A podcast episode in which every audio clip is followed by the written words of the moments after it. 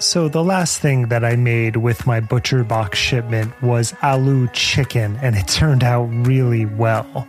One of my favorite things is to get the shipment and then open up the New York Times cooking app and see what I want to create over the next few weeks. It helps my creative cooking chops, and both my wife and I really enjoy it. ButcherBox offers a variety of high quality cuts at an amazing price, plus, they have exclusive member deals, and they also have their own recipes. Although I am preferential to the New York Times app, but that's just me. And you can sign up today at butcherbox.com slash conspirituality and get their special deal. ButcherBox is offering our listeners a free for a year offer plus an additional $20 off. So for that year, you can choose salmon, chicken breast, or steak tips free in every order for a year. Sign up today at butcherbox.com slash conspirituality and use code conspirituality to choose your free for a year offer, plus get $20 off your first order. Hey, it's Ryan Reynolds, and I'm here with Keith, co star of my upcoming film, If, only in theaters, May 17th. Do you want to tell people the big news? All right, I'll do it. Sign up now and you'll get unlimited for $15 a month in six months of Paramount Plus Essential Plan on us. Mintmobile.com slash switch. Upfront payment of $45 equivalent to $15 per month. Unlimited over 40 gigabytes per month. Face lower speeds. Videos at 480p. Active Mint customers by 531.24 get six months of Paramount Plus Essential Plan. Auto renews after six months. Offer ends May 31st, 2024. Separate Paramount Plus registration required. Terms and conditions apply if rated PG.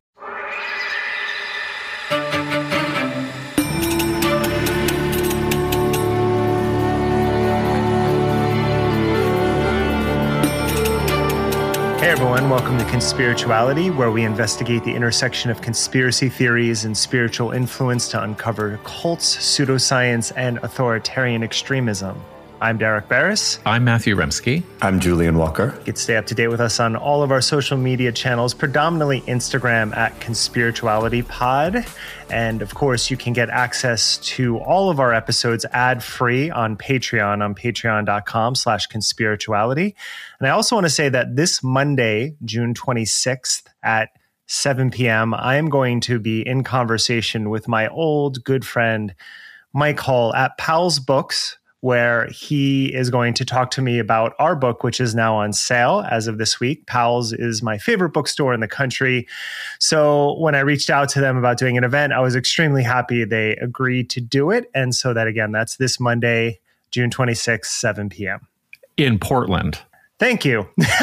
in down in downtown Portland, I should be clear, because there are a number of Powell's. I will not be at the airport. I will be in downtown Portland. Thank you, Matthew. Awesome. you'll, you'll, get the only one that's your favorite. I like the Hawthorne one as well, although they uh, did uh-huh. file our book in the diet nutrition section, which I'm trying boy. to get them to take it out of. It's a conspiracy against us that has just started. so, listeners, a quick reminder you can follow us on Patreon or Apple subscriptions to get access to all of our premium bonus episodes. But on Patreon, you also get all of our new Thursday episodes and Saturday briefs ad free. And you might also choose to upgrade there for access to live streams and behind the scenes videos. My Monday bonus uh, this week is titled Devouring Dragons, and it tells the overlapping stories of an exiled homophobic cult leader, a Chinese con man billionaire, and a MAGA mastermind, all of whom are at war with the CCP.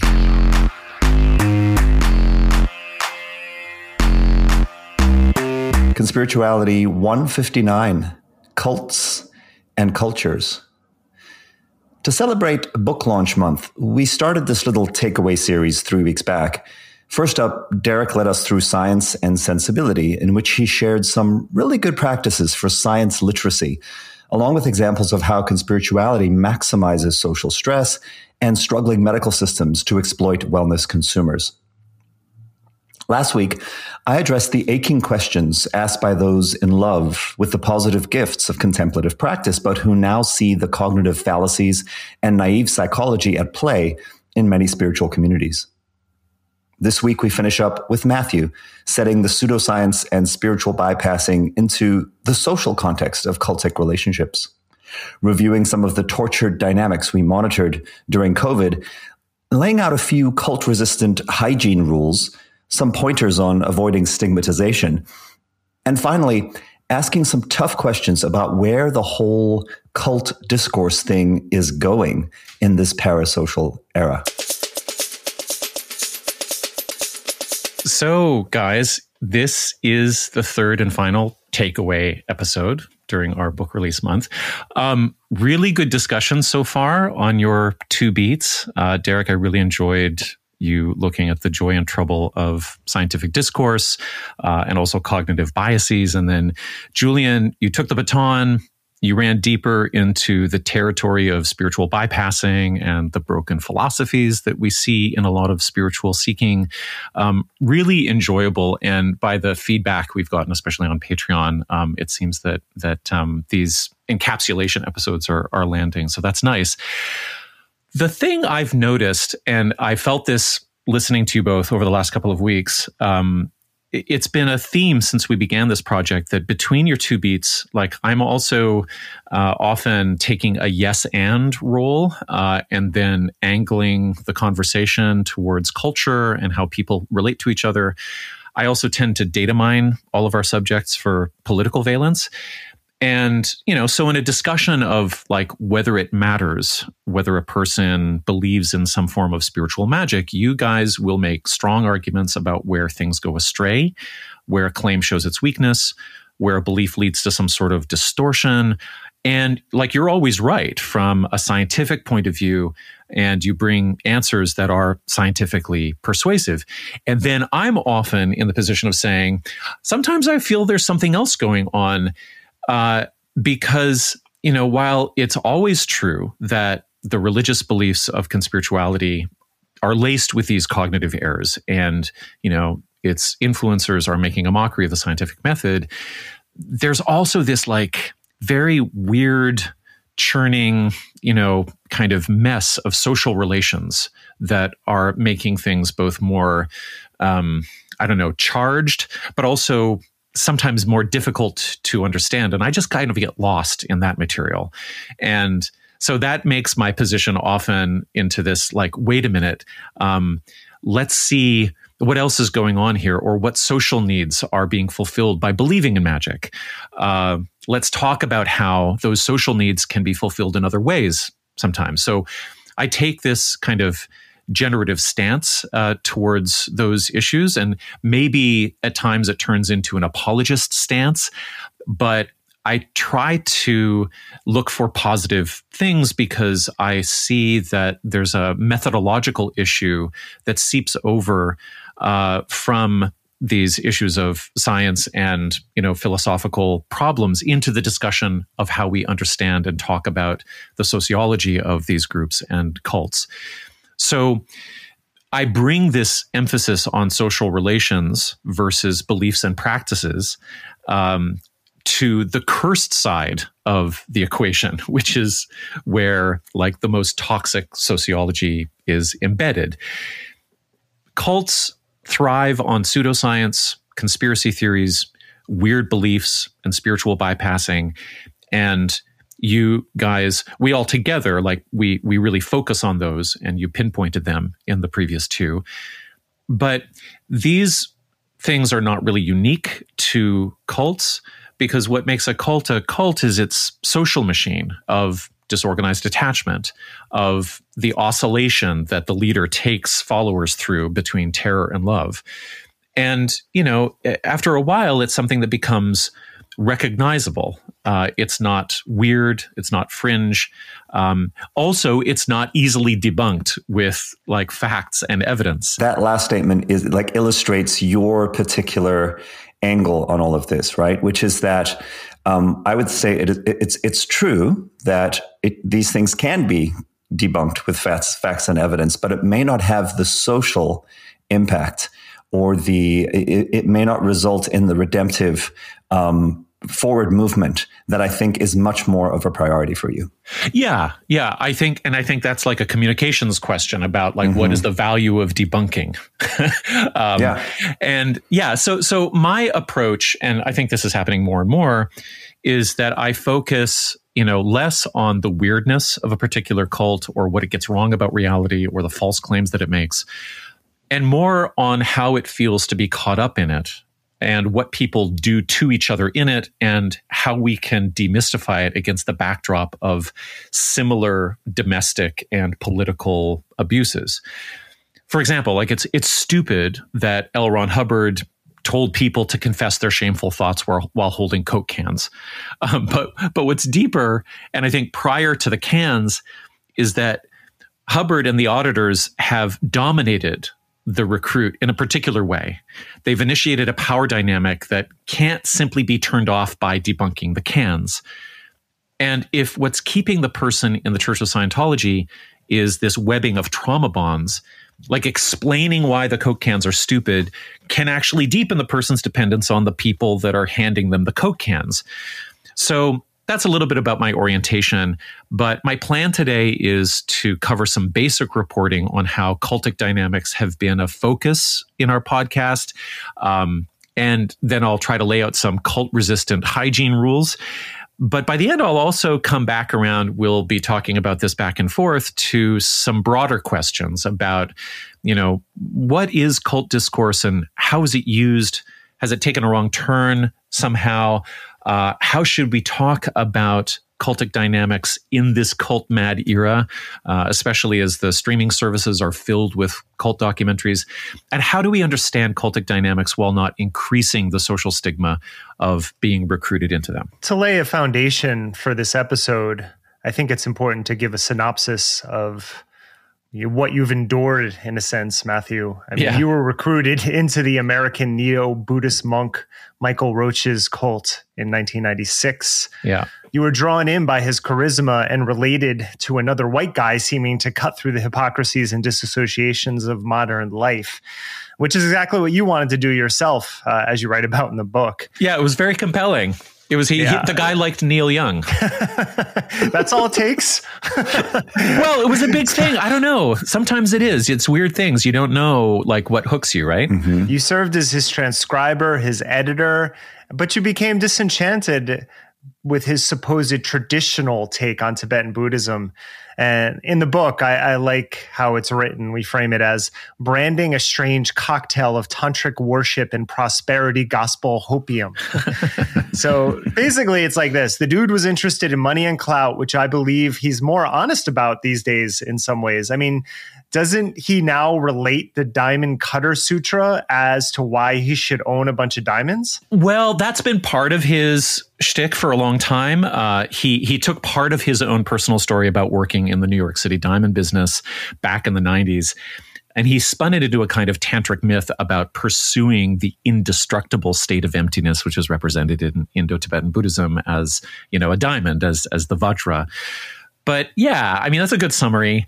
Um, and it was really interesting that when we fired up our podcast three years ago, one of the first stories I did was about how Roach was actually selling a course about how to use Buddhist meditation to eradicate the virus. So I was like, oh yeah, he's he's still on his bullshit, which is kind of um, interesting and predictable. I don't know about you guys, but I can't actually think of somebody who's been in a cult leadership position who's actually changed very much. Like usually they escalate.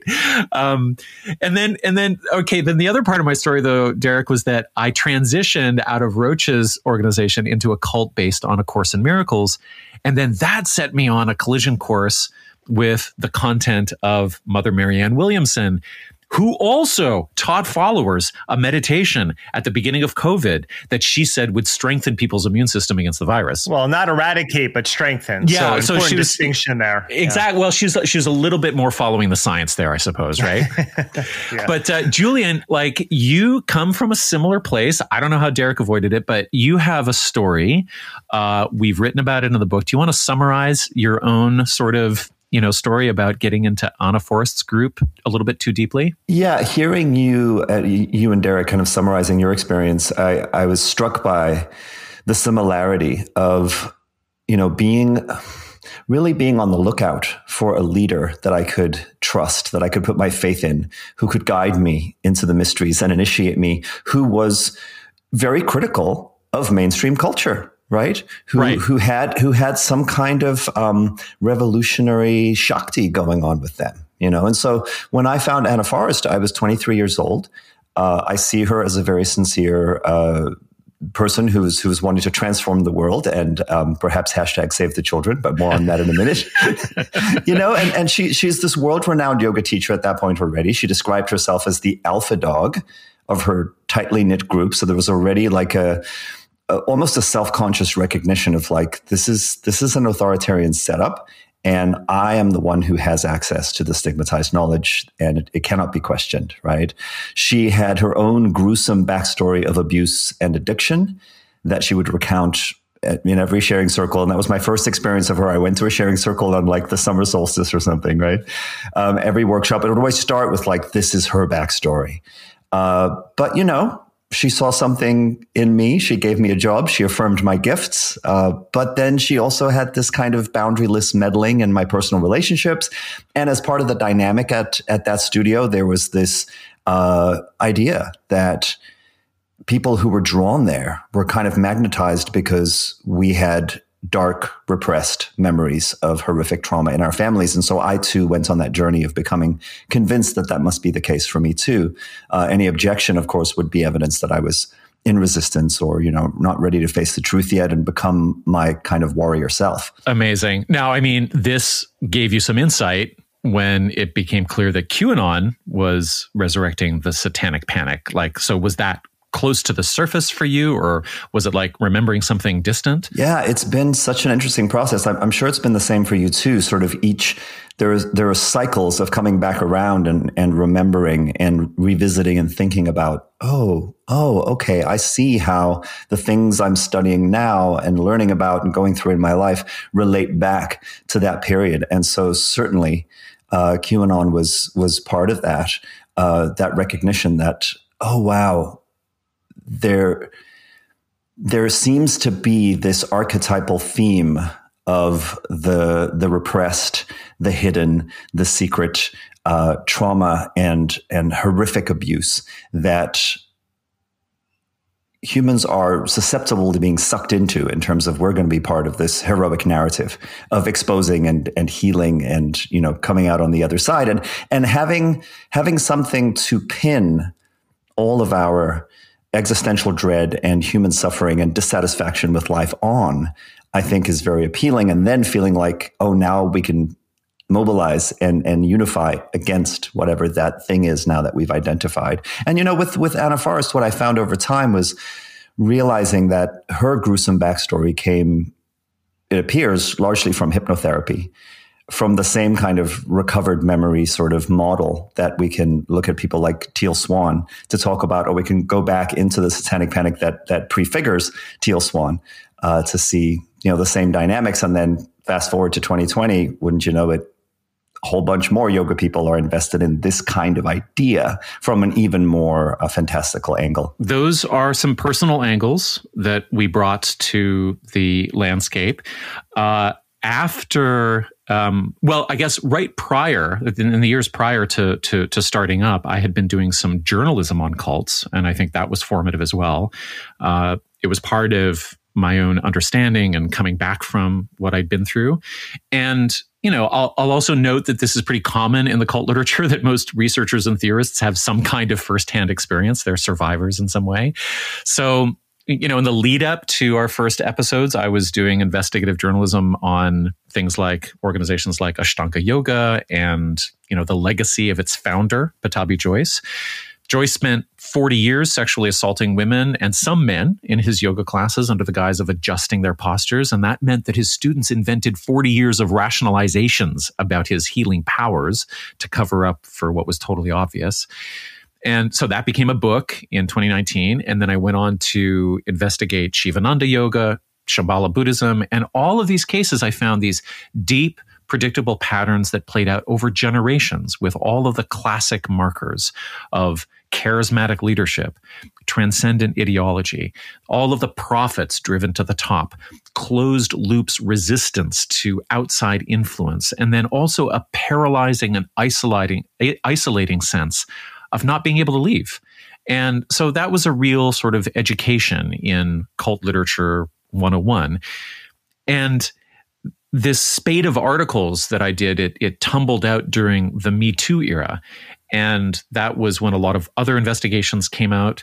One of them involved the influential Kundalini Yoga group. And this is the favorite type of yoga for Kelly Brogan and Russell Brand. And it featured ex members coming forward with stories of sexual abuse by the leader, Yogi Bhajan, who died in 2004, and how he encouraged his followers to have children and then ship them off to residential schools in India and basically neglect them. And that news cycle began with the publication of a memoir from one of Yogi Bhajan's personal secretaries, which is really a euphemism for indentured female servant expected to be sexually available at all times. And then here's where my cult research world intersected with our podcast because it was through a response to that memoir by Pamela Dyson that I had the pleasure of running across Kelly Brogan for the first time. Because she basically wrote an article about how Dyson's book was a big victim complex generator and that she wasn't going to pull down her own content in which she monetized Kundalini Yoga because she teaches it in her psychiatric recovery courses, where she proposes that people stop their meds cold turkey and also squirt coffee into their assholes. My favorite part of her article was that it didn't even link to Pamela Dyson's book it linked to her own book, uh, which is called Heal Yourself or Own Yourself or Your Own Ownership Solidarity book. I don't know what it's called, but it linked to her book like a dozen times. And I thought, oh my gosh, who is this person? This is incredibly cold. And then March 11th, this is one of the first people we note, right? Uh, Brogan comes out with this video where she says, the COVID restrictions foreshadow the Holocaust. And I thought, oh, okay, so the cult world I know is intersecting with whatever this is. Can we just say how early that is, too?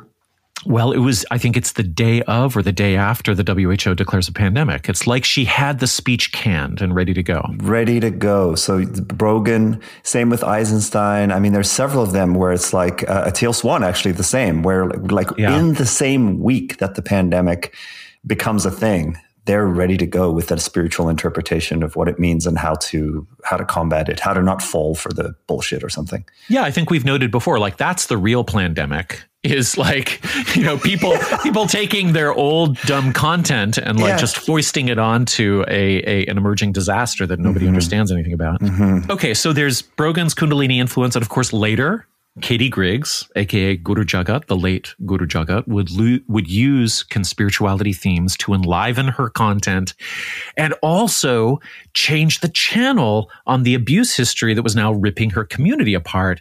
You know, and she does things like she hosts David Icke on YouTube.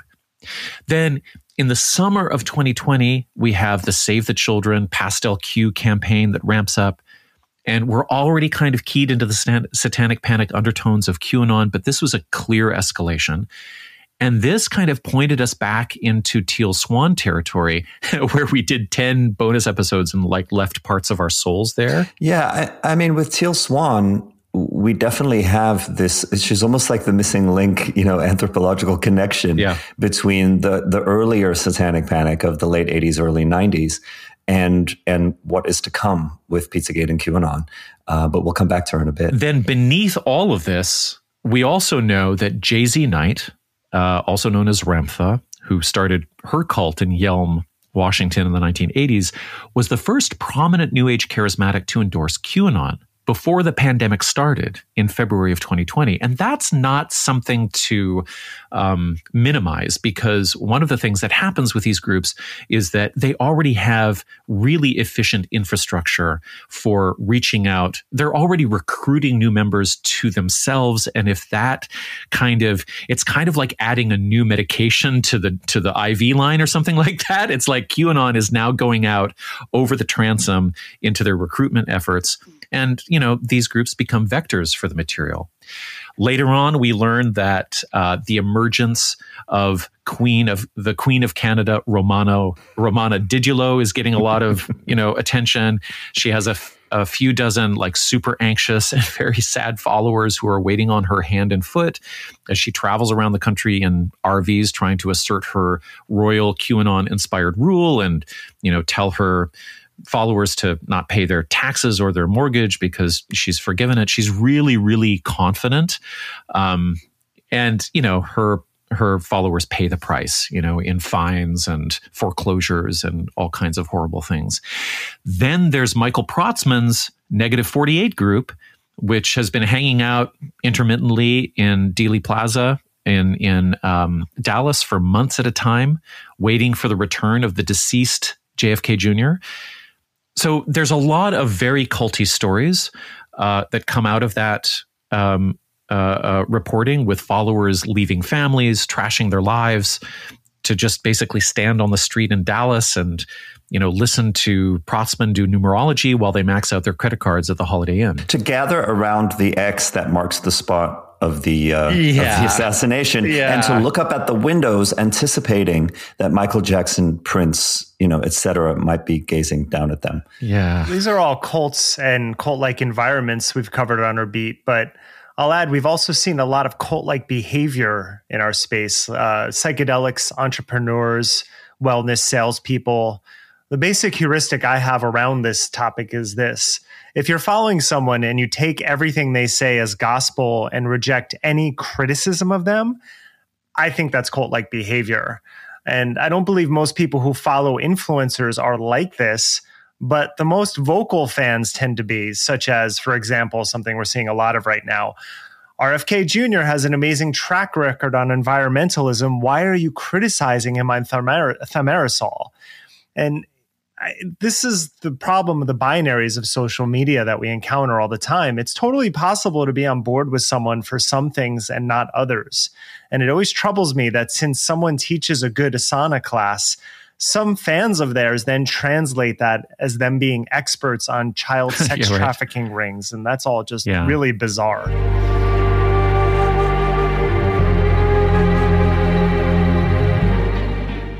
One early observation we made was that the old school brick and mortar cults with mainly white boomer leaders or their Gen X inheritors were ideally situated to suck up conspirituality content and put it into rotation. Like it's a it's a real boon for my old leader Michael Roach to be able to apply his his thing to a new crisis if the leader of the other group uh, I was in after that, Charles Anderson of Endeavor Academy, had been alive, he definitely would have said that he was Q.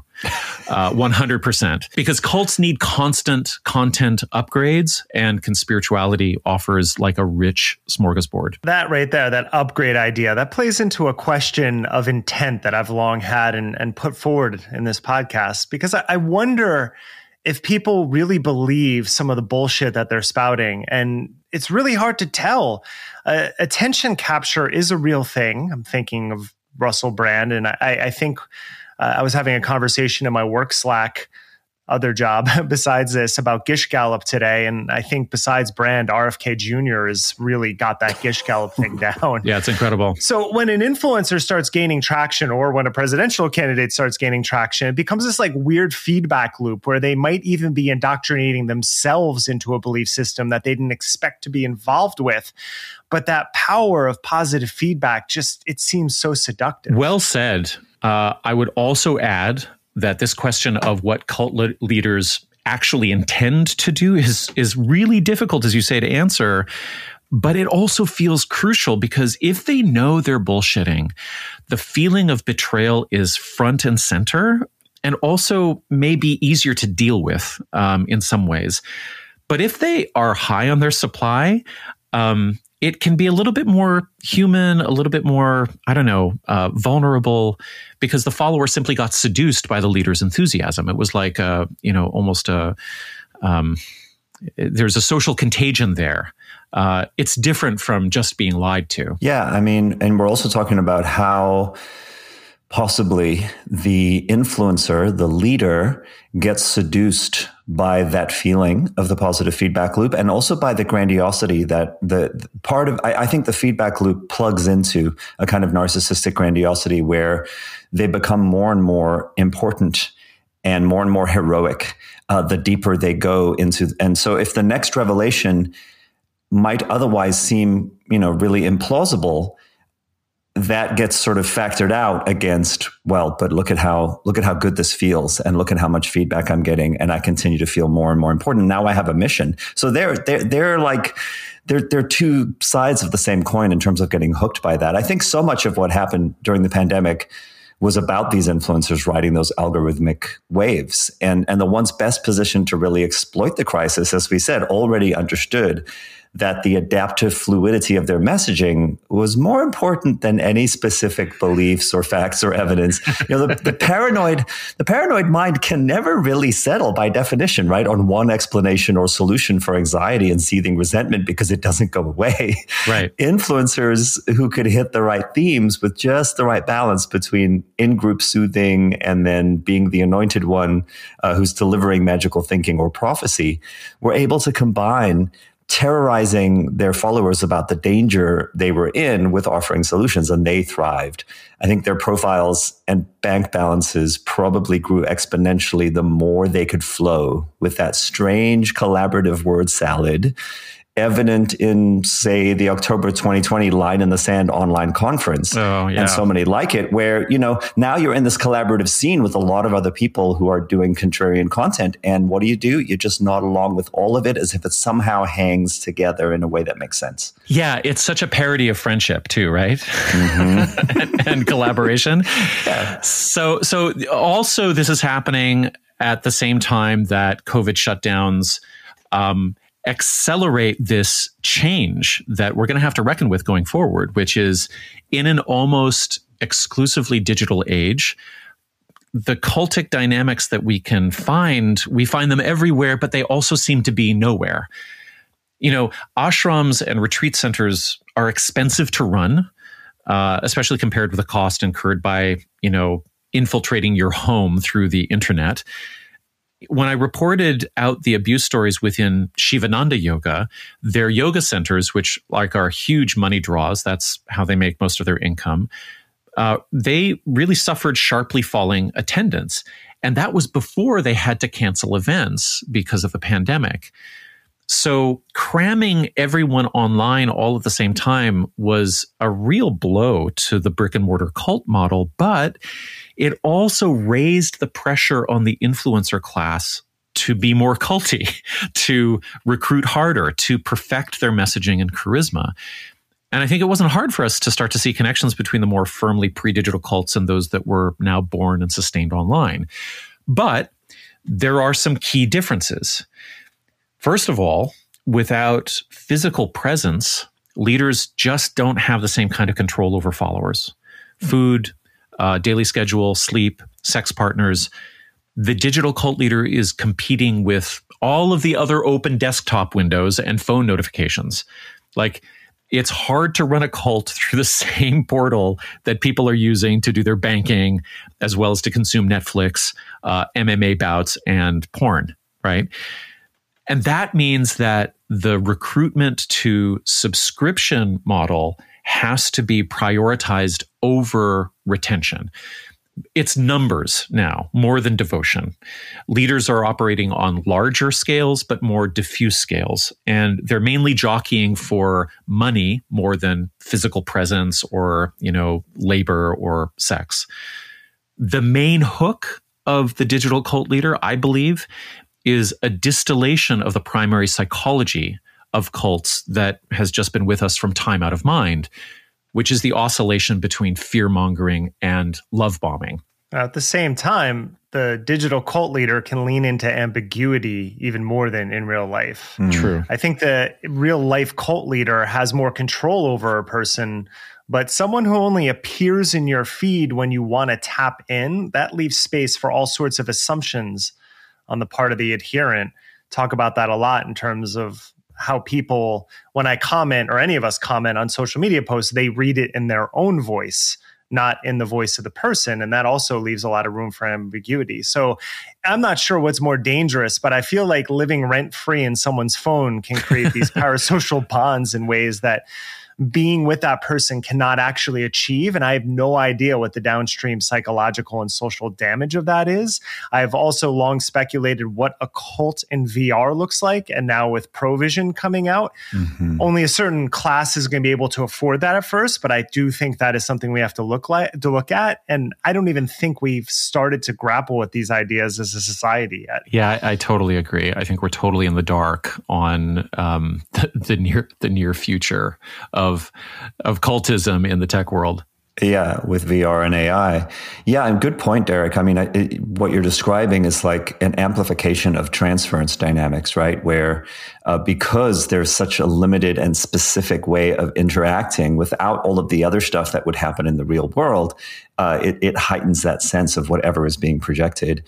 It seems like the cult dynamic really is different online as well in that it's it's decentralized you know even with qanon instead of a literal compound organized around a parasitic leader like some of the ones you've been describing matthew with strict rules imposed upon devotees this new iteration leverages online influence to dictate the reality constructs and belongingness needs the purpose and articles of faith of the adherents imaginarium. So we're, we're even more in this sort of abstraction. And, and like earlier forms of fundamentalist extremism, you then have this artificial inflating of the stakes until connection to reality and goodness and you know reasonable relationships almost withers completely away as some of the people we've interviewed have talked about the examples that we focused on there's just a few that we'll detail here uh, of how the digital cultic showed itself uh, throughout our our project.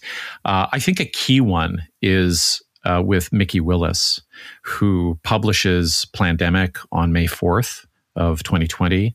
It provokes panic, terror, outrage. Um, I don't know how many views it actually gets. He says it's like 7 billion now or whatever, but it was a lot of people, millions and millions of, of views. But then two days later, he issues this famous selfie video which is hypnotic but also menacing. Uh, and he offers emotional oversharing, intrusive eye contact. He's really got that down. Uh, he offers the, this kind of like premise of caregiving, like I'll be with you until we both die, uh, and this soft apocalypticism that you know we're all in this together uh, until the very end. So, Plandemic provokes hypervigilance, but then the sermon soothes. It quasi explains why he's done it and what it means for his quote unquote community. And it positions Willis as a spiritual guide. And this is a rhythm and a kind of contrast that's very confusing. And can therefore create a bond in which viewers run to comfort to the person who actually terrified them. And it's a feedback loop that's really difficult to disrupt with facts or discussion. You know, it's like when, when somebody is watching Mikki Willis give that sermon, you can't go, Hey, do you know that he interviewed Judy Mikovits and, and she's full of shit? Like it, that, it doesn't, you can't interrupt it that way, uh, because, because the, the, the social bonding is probably more intense than the, the ideas. Can I just comment here, Matthew, that that description you just gave is almost the definitional description of disorganized attachment per the per that literature right? Exactly yeah. And i think that's at the core of these dynamics. I think that's why alexandra stein's book uh, of all of the cult sort of resources that that i use is probably the most robust uh, and flexible in in addressing itself to these different landscapes you know because uh, it's it's the sort of core relational principle that is similar between you know what you get at Rajneeshpuram and what you get between people leaderless in QAnon. So, and what you get in the next example I was going to bring up was was uh, uh, Kelly Brogan and Sayer Ji back when they were married, um, because they delivered this kind of same um, invitation into disorganized attachment with the release of a bunch of videos about how they were bringing everybody into their fold. They had one film called uh, Community is Immunity. And I think in that one, Brogan led a meditation uh, in which you know, you were supposed to visualize yourself as a little child who was soiled and bloodied at the side of the road, as if your consciousness had been trafficked by the deep state. But of course, you know, if you sat and, you know, watched their glowing faces from their living room in Miami, that you would be comforted, uh, that you, that would be your your immunity to be in community with them. Very, very bizarre and, and creepy stuff. Then, of course, we have Christiane Northrup, um, who publishes hundreds of Great Awakening videos on Facebook. Uh, the Cabal is evil, but listen to me play my harp. and, you know, these are all, there are aspects of these stories that I think they really expose some of the ways in which cult theory uh, and how it came together in the pre digital age is going to have to update itself. You know, it's not controversial, for example, to now discuss the closed systemed aspects of QAnon, but what are we supposed to say about a cult with either no leader at all or a leader who's actually a LARPing shit poster who has no real interest in anything other than online spectacle and maybe monetizing the traffic on the on 8kun, right? Like we can study Jonestown and Heaven's Gate all we want, but the insights that we gather from those stories will have hard limits in relation to these new and diffuse models of cultic organization. The transition to this QAnon phenomenon, I think, has had a, a huge impact on how multiple fields are thinking about cults, political movements, undue influence, and, and studying that now. Yeah, I think it's it's become difficult to talk about this with without sort of falling prey to what seem like cliches or or just using tech jar- jargon or half-baked neuroscience references about you know the evolutionary precursors of our of our dilemma. But the social media amplification of the worst impulses of human beings seems to me, if you'll excuse uh, me going into a poetic metaphor here, is it, it's emerging as that rough beast slouching toward Bethlehem, you know, from the W.B. Yeats poem, The Second Coming. Right. In this metaphor, the beast is a manifestation of collective rage, tribalism, cognitive vulnerability, but it's animated by a yearning for hidden truth and lost power. I think that QAnon had the spectacular, chaotic run that it did because it didn't need a leader because the conditions were just right for a series of improvised and largely meaningless, cryptic, but stupid fucking posts that started on 4chan to magnetize paranoid and fantastical interpretations.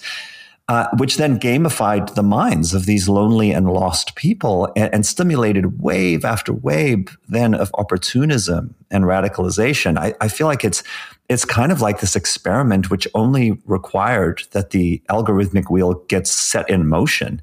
And once it's spinning, like really without a plan, ironically, they're yeah. trusting the plan, without any facts or evidence, without a leader or a temple, it could get its hooks into all the soft spots where conspirituality enters the veins just through the detritus of what's available on the internet already. Yeah. And, you know, here are some hashtags for you to start cobbling together whatever your choose your own adventure kind of mad landscape is going to be. Uh, so in this case, I think Q is the blank slate cult leader, per what you were saying before, Derek, upon which each person or each enclave, now under the sway of a particular baker who's interpreting the Q drops, can project their own needs while, of course, doing their own research. So there's a personal empowerment in there. And selling and selling their own merch. Oh, of course. of course. So the scripture is cryptic. The praxis is online research. The piety is trusting a plan that is never explicit and ever morphing. The revelations are announced by independent influencers, quickly figuring out how to monetize all of this. I guess it's the same ingredients, but combined in different ways in this new intersection of culture and technology, right? Well, Matthew, you've talked before about, for example, early in the podcast, Steven Hassan's model didn't necessarily work for digital spaces. And I feel like in terms of evolutionary biology, we talk about what happens as human societies go from smaller units to actual city states in the Harappan civilization and then to globalism. And there's different opportunities for exploitation all those ways in all of those different manifestations of human culture. And now we are just at an intersection of a new one. And so some of the aspects of this old model are going to work because humans are just still humans. But the ways that they're able to manipulate people are new. And I think that the cults that emerge from that are going to reflect that. Yeah, well said. I, re- I agree. All right. So that's the landscape that we covered, a little bit about our background. Um, we've also, you know, as we've progressed, we've come up with some responses to all of this. Uh, you know, responses that we talk about when we think about people and how they get sucked in, how, you know, a friend or a family member uh, is getting pilled. You know, we've talked about what does it feel like? And you know, I'll give some simple sort of summary statements. Uh, from the top, I think being recruited in these uh, circumstances can feel a lot like being a teenager and falling in love with someone who turns out to be a real narcissist. Um, you know, it's you you you are suddenly enmeshed in a highly charged, immersive engulfing and preoccupying set of you know concerns, uh, relational concerns. All other concerns fade away. Um, you know, there's as much agitation about meeting the person or the group as there is in parting.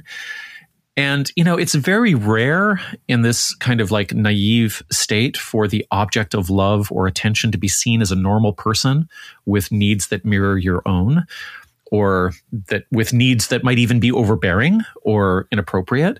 So there's an idealization process that that people go through when they're falling in love with with a group that might not be looking out for their needs. And quickly and perhaps imperceptibly, a person can begin to reorganize their entire reality around the needs and now the demands of the new partner, meaning the new group as well, or the new group leader. And before long, you realize, or you don't, that other relationships have fallen away. Before long, you realize, or you don't, that you're trying to get other people to validate your experience or even love the person as much as you do. And that kind of means that you've become a recruiter. So we've talked about those uh, experiences, like what it what it feels like. We've talked about the red flags. So I've given a few. What are your red flags, uh, guys? Like Derek, you avoided this stuff, but you, I know you watched this happen to a lot of friends because you were in yoga for how many years? I did. Uh, before I get into that, though, there's as much agitation about meeting as there is in parting. Gen Z listeners, there used to be this technology called an answering machine. Mm. and it was a cassette tape where someone would call and leave a message.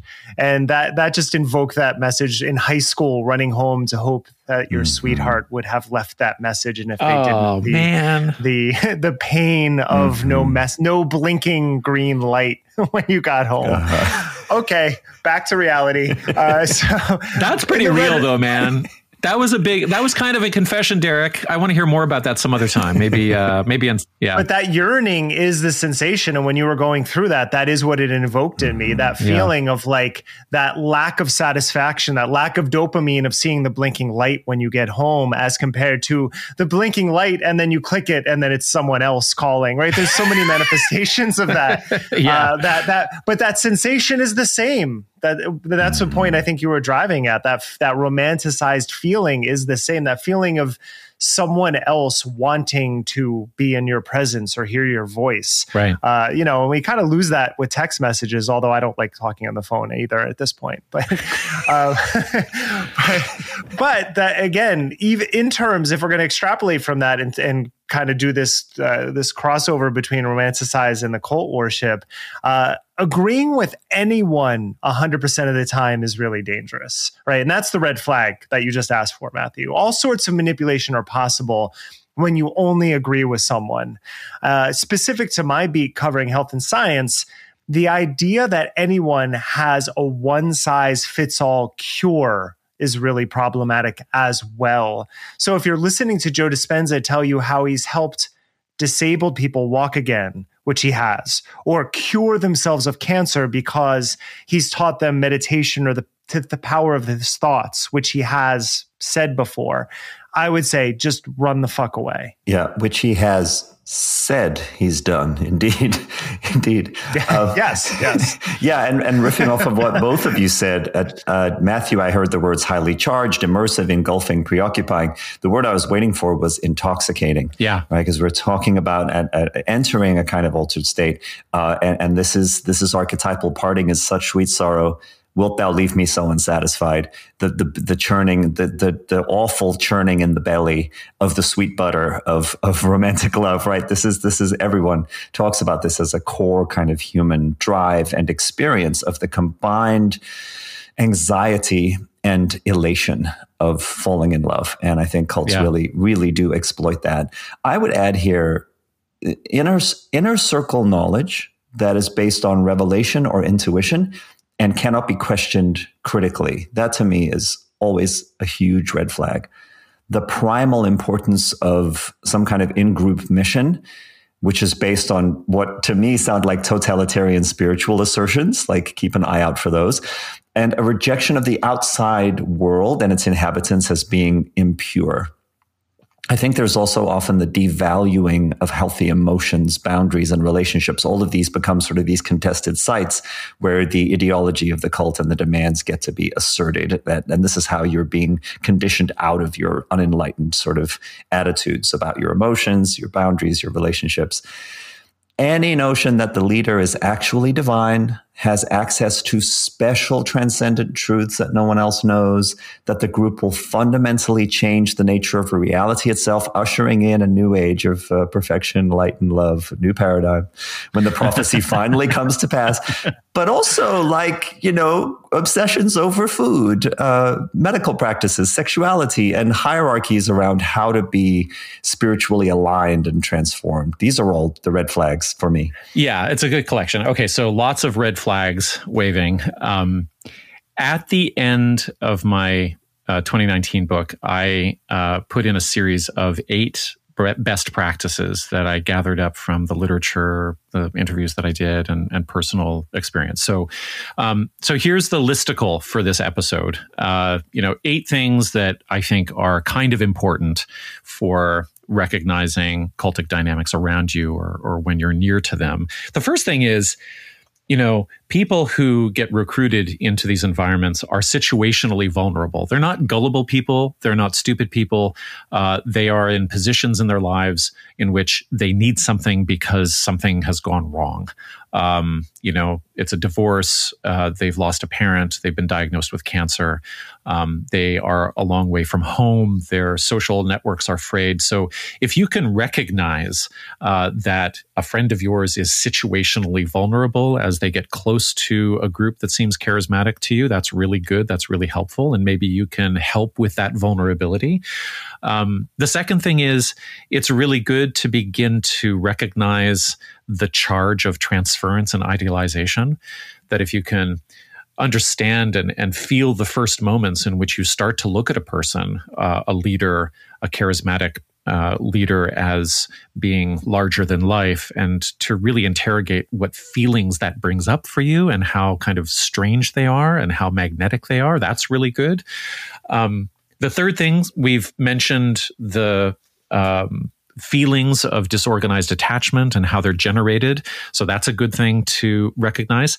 Fourthly, we should also, I think, really look at the premise of and the value of trance states uh, because there are lots of uh, cultic environments in which the group dynamic is actually concretized and and validated and really strengthened by things like group meditation or yoga practice or prayers or doing things at certain times together uh, that creates a kind of like social contagion within the group of peak experience. And that can feel like wonderful if you are dancing.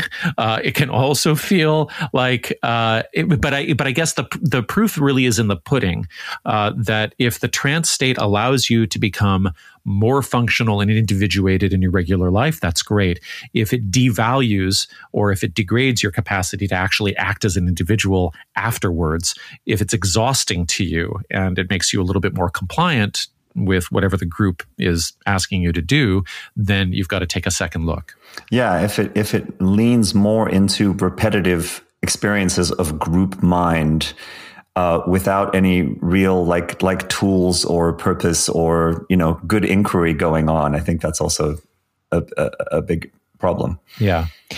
Um, the other thing that we can do is to look out for jargon and loaded language. This this is this is um, really the realm of listening carefully to the language of a particular group or you know even if they're online or if it's an mlm or something like that uh, and to try to figure out whether or not there are keywords being used in ways that seem sort of uh, both undefined but extremely powerful. You know, words that are used that seem to have capital letters uh, at the start of them uh, that nobody's really questioning. Um, so any kind of feeling that you get around a specialized language that creates an in-group or or a, a, priesthood that can understand it, whereas outsiders cannot, that would be something to look forward to or look out for. Um, are you able to fact check fact check the leader and the group's messaging? So the story that I tell here is uh, Michael Roach seemed to be really competent in uh, Tibetan languages, in Tibetan language. Uh, he seemed to be really competent in Sanskrit. I didn't have the chops to be able to evaluate that, and it was it was basically on my assumption that he had good fluency in medieval Tibetan that I believed that he was teaching accurately out of those books. There was nobody in the room to dispute him. It took years for me to find outside criticism of his uh, teaching and of his translations and of his interpretations to realize that, oh, um, he was pretending to a kind of authority. And that's a hard one. Uh, there's there's a kind of aura or halo of mastery that charismatic leaders can generate around them that is really resistant to the basic question of can you provide a citation for that? you know, the the claims come fast and furious and I think you have to be able to recognize them. Oh, this person is saying something that should be evidenced. And then the last two things uh, that I would say that I gathered together for this book um, would be when you're in the midst of figuring out your relationship to uh, a, a group that has some of these qualities it's really important to recognize that it's easy to become defensive in relation to what the group is actually doing. You know, you have been going to meetings or group meditation sessions. Uh, you've been, you know, starting to tithe. You have started to try to recruit your friends and neighbors. Uh, and then something is told to you, it's revealed that there might be some corruption in the group. There's a very instinctive response that I call the bad apple argument, that is a really strong defense that people who are kind of in the recruitment zone tend to wield. And the argument goes like, well, you know, the leader is, um, you know is corrupt in certain ways, but the group itself is fine. Uh, the the environment is not all bad, and there's some truth to that. But generally, how it shakes out is that group members will feel that you know if the leader is removed or if they're sanctioned in some way that uh, somehow everything will improve but the problem is is that the group has emerged uh, in a kind of immersive you know networked dynamic that will bear the the behaviors of the leader until it just disperses. Like that's one of the things that that that followers have to do is they have to adopt the relational strategies of leaders.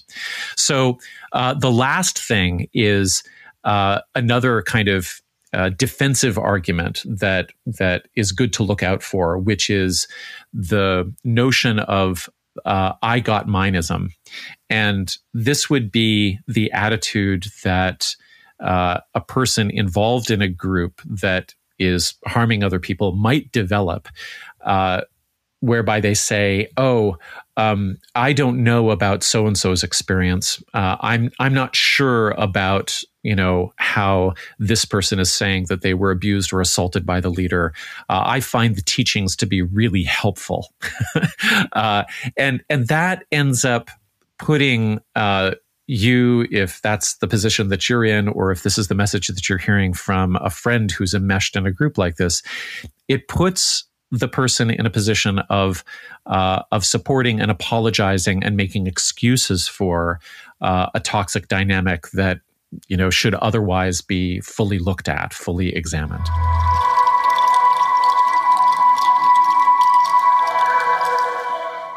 We can say that a number of cultic dynamics are real, they're identifiable, they're predictable.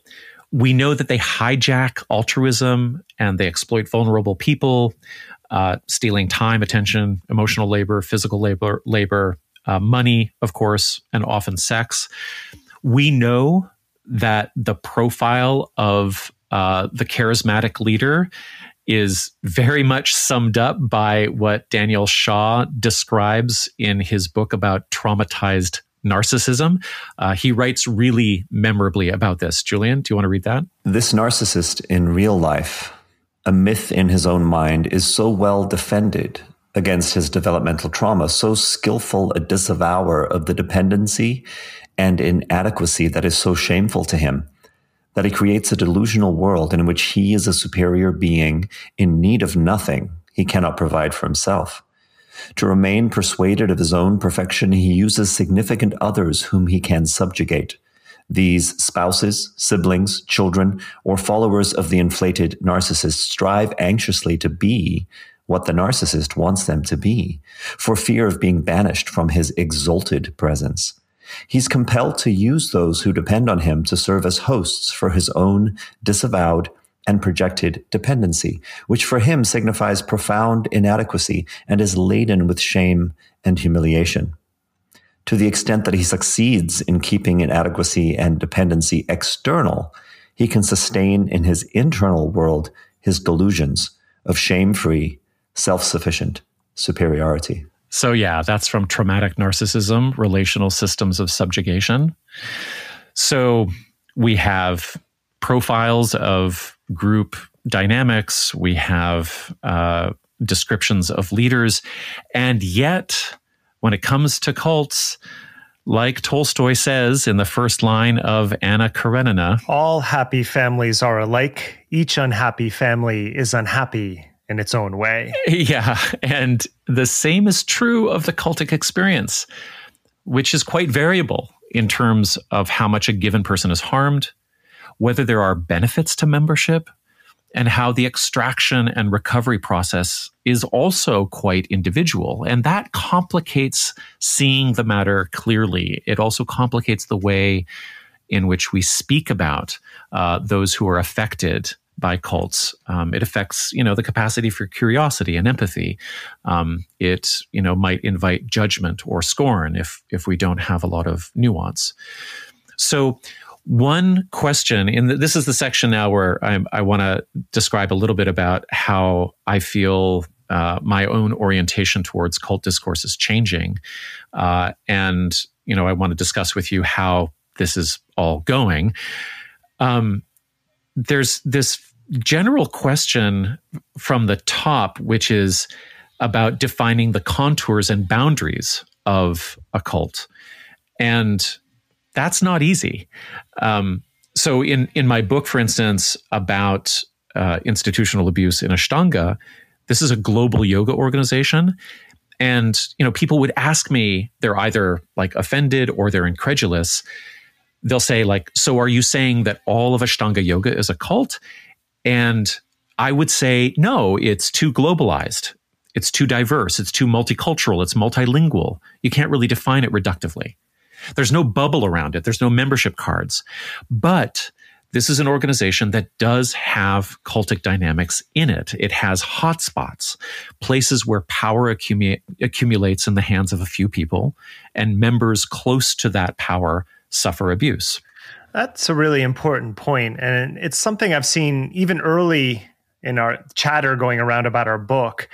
for example, there's no way that yoga can originate in eugenics. And that's not what we actually said, but people only read headlines before making assumptions. It takes a while, as you can probably tell by the length of this podcast in general, to unpack ideas. And we live in a headline only culture so, expressing that modern American oriented physical yoga has traces of eugenics in its history that stretches back to Europe and India, or that Ashtanga yoga can be exploited by cultic dynamics, and that those legacies persist in some of the mindsets that some teachers or practitioners parrot, it becomes too many steps for people to follow. yeah, which, right. In one sense, it's okay. You don't need to follow every trail to its end, but that becomes dangerous if you walk that trail without realizing that what we're pointing out or what others have pointed out is exactly what's happening to you. I find that in figuring out how to be very specific, uh, this phrase hotspots uh, has become a metaphor that I found useful. So, imagine a large organization that you might think of as being culty. So Ashtanga Yoga, Shambhala Buddhism, the doTERRA MLM. Does that rate? Maybe. Um, Osho's Rajneeshpuram uh, from the Wild Wild West uh, movie, if you saw that. Then NXIVM, many more people familiar with that now, which obviously had an inner core, but then also concentric rings of less and less involved people out to tens of thousands of recreational participants, many of whom likely had no clue of the rape and exploitation that was going on at the top. And they might have benefited from some of the self help stuff, or at least they said they did. And, you know, hopefully they didn't put too much money into Keith Raniere's pockets. Or, you know, in another uh, example, you can consider the circles of protection that are surrounding and enabling R. Kelly for all of those years, including that widest ring of institutional racism that isolated his victims even further. So it's not that everyone was involved equally or equally aware. Not everyone is equally culpable. So the metaphor is this think of the organization as a geography instead of a collection of card carrying members, that it's an ecosystem with diverse zones of health or illness. Like this came to me when, when I was thinking about a map of the state of California uh, during fire season. And I thought, oh, well, what if this is like a group? Uh, because, you know, during fi- fire season, the map is dotted with fire zones. And in cult terms, I would say the hotspots are where the leader or his lieutenants exercise greater power, where they enforce more forms of social control. And this destroys whole parts of California and it spreads smoke and ash far and wide. But not everywhere is on fire. And there are always green patches in the state of California. And while the fires are raging, uh, we're not going to notice the green patches. But here's the thing those green patches will hold the biodiversity uh, and you know the capacity of the state to regenerate its flora and fauna and so, if anything will restore the group from the cult after the cult crashes, it could be, or it could include those who were hanging out in the green spaces. And all of this means that, like, if you don't treat this subject sensitively, you're going to ignore or overwrite or sensationalize, you know, pretty nuanced stories. And the people who are coming out of groups like this are already hurting. They're already vulnerable. They're prone to years of social isolation and distrust as they reorient themselves. And this is what we saw uh, in the dreadful presentation of Teal Swan's group in that Hulu documentary, for example. Yeah, we said we'd come back around to her you know, just very briefly for anyone not familiar, Teal Swan's model good looks, her confident charisma, her eloquent, uh, syncretic intelligence, she's always like referring to different psychological theories and scientific concepts, made her a powerful force on YouTube starting in 2011.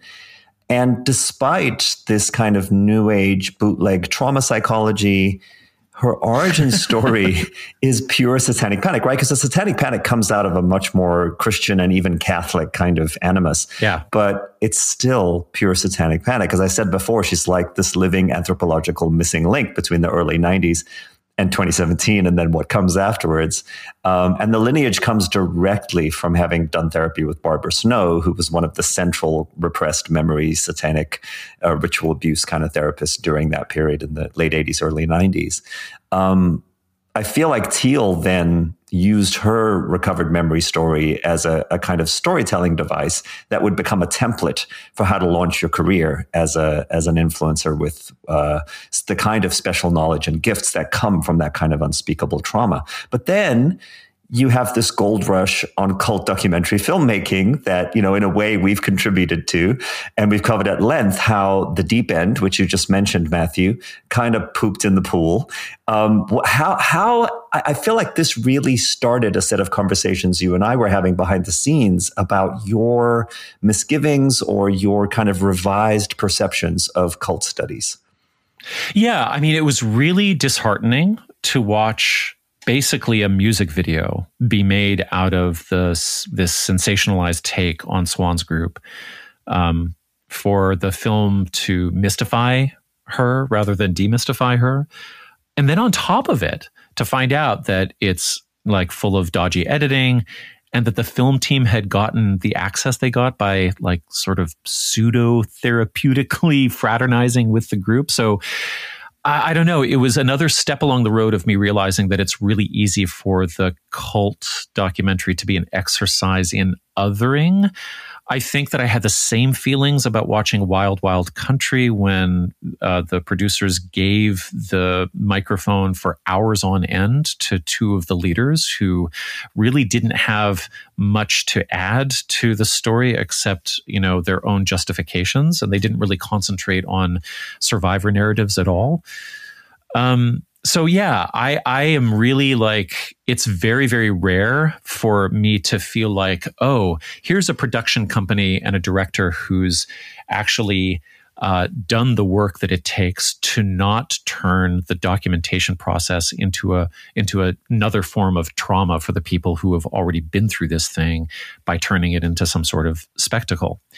Because you know when it comes down to it uh, the the whole framing that we use in cult studies, the very language of cultic itself is shaming. Uh, it can be polarizing. It's often overdetermined. You know, once you use the term, uh, you might poison the conversation with, you know, false equivalencies. Uh, and you know, this is why there's a whole faction of religious studies scholars who are very concerned. They they have trouble with uh, the the cult literature. They point out the stigmatization of cultic discourse and how it scuttles research access to members of the group under consideration. So, you know, on the other hand, uh, Team Cult uh, gets a little bit ruffled when religious studies uh, as a discipline tends to favor the more anodyne term new religious movement. So, you know, if we fast forward a few years to look at how that might play out, uh, I can imagine like a scholar, you know, uh, writing a book about QAnon being a new religious movement. And, you know, from a behavioral or structural standpoint, they would be able to make that argument fairly. And, and, you're able to you're able to imagine that because people have done that in the past. Yes, yeah. they have. Yeah. Right. Yeah, they'd be able to describe how QAnon offers uh, an origin myth, scriptures, a liturgy, places of worship, administered by a priestly class, and then an ongoing relationship with existential contemplation. And if this is your academic approach, you can then forge research relationships with insiders, and that can lead to years of publications and conferences and awards and stuff like that. And that religious studies framework is very generous. But what bothers me is that it can gloss over the qualities of relationship at play. So, on one hand, you can really exploit the strangeness of cults. On another hand, you can bypass what cults are actually doing you know, in the new religious movements framework, you can really ignore the deception, the mystification. You can assume that there's cooperation between group members. You can assume that things are consensual. Uh, you might downplay the coercive aspects. Um, so proponents of the new religious movement framework will, you know, can really sidestep a lot of issues, saying that they're simply documenting religious groups in their own terms like anthropologists would do, and that the nu- nuances of social psychology are like beyond their scope. So it's an approach that can be compromised by also the social incentive to not alienate the community that's providing this primary material for the scholar's career. Well, rest assured, it's not easy for experts to define either. This section reminds me of the book, The uh, Bonobo and the Atheist, which was written by the primatologist Frans de Waal. And he talks about attending a forum at the American Academy of Religion. Someone in the room suggested that they start off by defining religion, and everyone in the room started fighting to such a degree that degree that half the people walked out these were all religious experts, but they couldn't come to actually defining what that term means. Yeah, that tracks. I wonder what would have happened if they if they said, uh, "Let's define atheism first, and then we can kind of work backwards from that." yeah, uh, well, I mean, it might not have solved the problem because I think they're they're in a they're in a discipline now where where a lot of the discourses around like religion isn't just about beliefs, but like cultural practices, community structures, and I just want to say too what you were just describing about about that approach of of saying, well, is it a cult or is it a new religious movement? The new religious movement uh, frame that you were describing tends to be morally relativist it tends to say, well, you know, who, who are we to say this is this is as as uh, valid as any other religious movement? It just happens to be new in our time, and so it's kind of maybe a bias to call it a cult, and we're not going to really look at why. Yes, and new religions are always stigmatized. Mm-hmm. This this this happens eternally, right? Yeah, I guess. I mean, just to just to come back from that, uh, uh, you know. Um, turn I think part of what we're saying is that it can be as difficult to define religion as it is to define cult. Um, so, next thing I want to say is that uh, the impact of cult analysis on the people who really need it is kind of interesting. Uh, and there's a double edge uh, to it. I think it can be an effective relief tool for people who are acutely enmeshed in toxic social conditions. Like I think, uh, you know, people who are you know in the midst of having questions about the group they're in can really benefit from reading Steve Hassan's books. I also think that that framework can be time bound or developmental, that it can be helpful for certain people at early stages of like negotiating their relationship to a charismatic leader but also later on, I've seen it become a blunt object that is kind of limited in explanatory power and, and psychological nuance. It can it can sometimes obstruct the deeper questions of how did I get there and what was it really like for me. And another thing that I've noticed is that on the activism side, identifying as a cult survivor and using the literature as I do, and as many of my colleagues do, can give a kind of clarity about the severity of the groups. But then there's a problem that can come up when it becomes a source of professional authenticity, that backstory, because it can give a person a sense of like moral immunity and intellectual overconfidence in their ability to recognize cultic patterns everywhere while not thoroughly distinguishing them from their own memories or their own biases. And ironically, this is what cults themselves do. So being in a cult is kind of like being in a, a very punitive schooling system. And once you get out, you you have to deal with that training that encouraged you to think and act in a reactive, defensive, black and white way. Um, it's a carceral logic that I think is sometimes internalized as a false method of, of safety. And I would say that these questions are more important today, maybe more important than ever, because now we are flooded with like nonstop streaming series about every abusive group situation that, you know, culture vultures can find. And cult stories, as we see with Teal Swan and, and other stories like that, are really easy to sensationalize and commodify. And I think that's a, alone that that just that part alone is a clue into the crudeness of the framework. Tidy answers to complex problems are lucrative, but not only for media platforms. Most of the recent cult media productions feature talking head experts who inevitably recite the same theories in relation to any group they're paid to comment on. And this has started to happen to me. I started to get a little bit, you know, weirded out by the fact that in any given month, uh, I started to field dozens of emails from journalists and documentarians looking for like expert quotes on groups that I'd never heard of.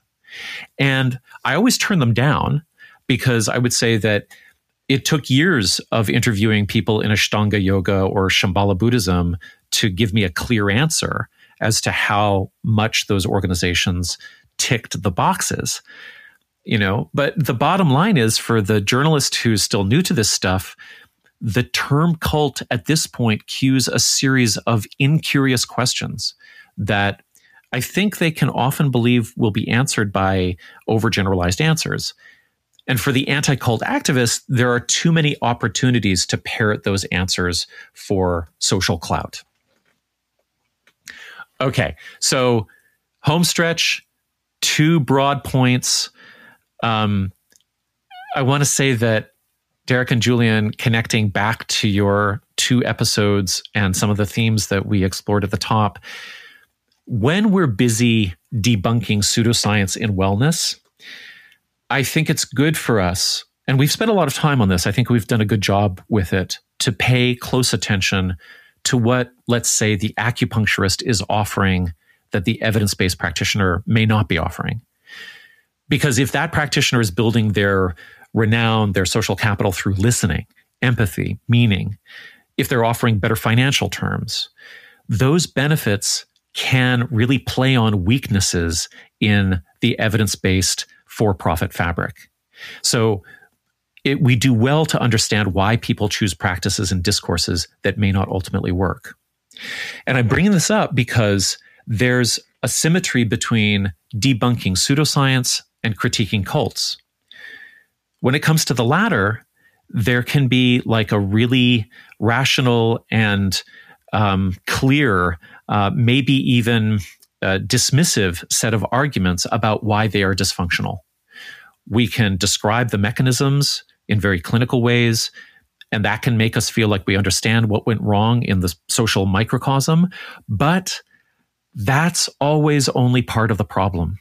And it's usually argued from outside of the subject's experience because it doesn't generally address the concrete benefits that cults can provide because the society doesn't. So, pseudoscience debunkers and cult analysts should be careful not to confuse the value of their critiques with the idea that they are answering underlying social problems. They're just not in general. Secondly, one of the things that naive cult discourse does is that it convinces readers and viewers that there's a substantial difference between NXIVM and corporate capitalism, or between Ashtanga yoga and the Catholic Church. But the truth is that when you scratch the surface, the old human failings are seen everywhere, differentiated really only by scale and intensity.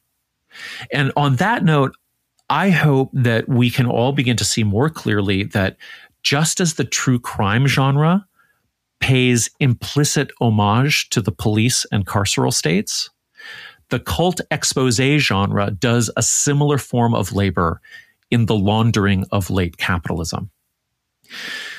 With a yoga abuse story, for example, a cult, if that's the way you frame it, can be set apart. It can be quarantined in India. It can be exotified. It can be seen as a part of a different, creepier religion that would never impact a white, liberal, educated, middle class person. The guru can be the othered, disposable monster that we'll never understand, and for whose death we are glad. But all markers of cultural distance disappear when we get a perpetrator like Larry Nassar, and the survivors are white girls from the suburbs. And when, when it comes to NXIVM, what we're calling a cult is really only an intensification of basic capitalistic exploitation. All Raniere really did was to optimize the MLM programming he started with by creating higher and higher stakes. So we have to, in my opinion, abandon the idea that there's something mysterious about cults. And I think when the cult doc industry tells us that they are mysterious, uh, and they do it by turning leaders into monsters and followers into dupes, it might distract us from like basic exploitations that have become so common that they're invisible. So there's a bait and switch. The worse that Keith Raniere is, the more normal and safe somebody like Elon Musk becomes. Oh, no. yeah. Maybe I'll just uh, sum up with this that like there's a t-shirt that I would want to sell that I think expresses the the fact that cultic dynamics are not unique and they are embedded within a social matrix. The cult is a macrocosm of domestic power abuse and it's a microcosm of capitalistic power abuse. It's really strong and insightful stuff, Matthew. Thank you. As we as we come out of that sort of more theoretical, but also I think incredibly relatable angle that you just took, how might you sum up what we've talked about so far uh, for listeners who are, you know, still wondering how to stay safe? Well, I would say be aware of situational vulnerability to recap. Uh, recognize the feelings of disorganized attachment. I mean, my one book recommendation actually is Alex Stein's Love and Terror and Brainwashing. Um, also, like, I think people should develop a political analysis that connects cults to more socially acceptable forms of exploitation. And then it becomes not so surprising that, you know, your startup is doing what it's doing. It becomes not so surprising that the MLM is doing what it's doing. So that's powerful when we demystify not only the cult's impact on the individual, but also its place and function within our broader society. Uh, very importantly, do not shame people who have been caught up, like in any way whatsoever. Uh, the the organization itself has already played upon their shame and their vulnerability. Your job is to do the opposite. And I guess that leads to the last thing, which is the main thing that a cult cannot provide is friendship and listening. But you can provide those things for the person who's sliding into that strange form of being in a group and yet being so isolated. I would just say, like, the last word would be normal equal, relaxed friendship is the opposite of the cultic. Thank you, everyone, for listening to another episode of Conspirituality. Join us next week when we drop a sample from our audio book. And in two weeks, we will conclude our exploration of book topics with the episode entitled Is Our Book a Conspiracy Theory?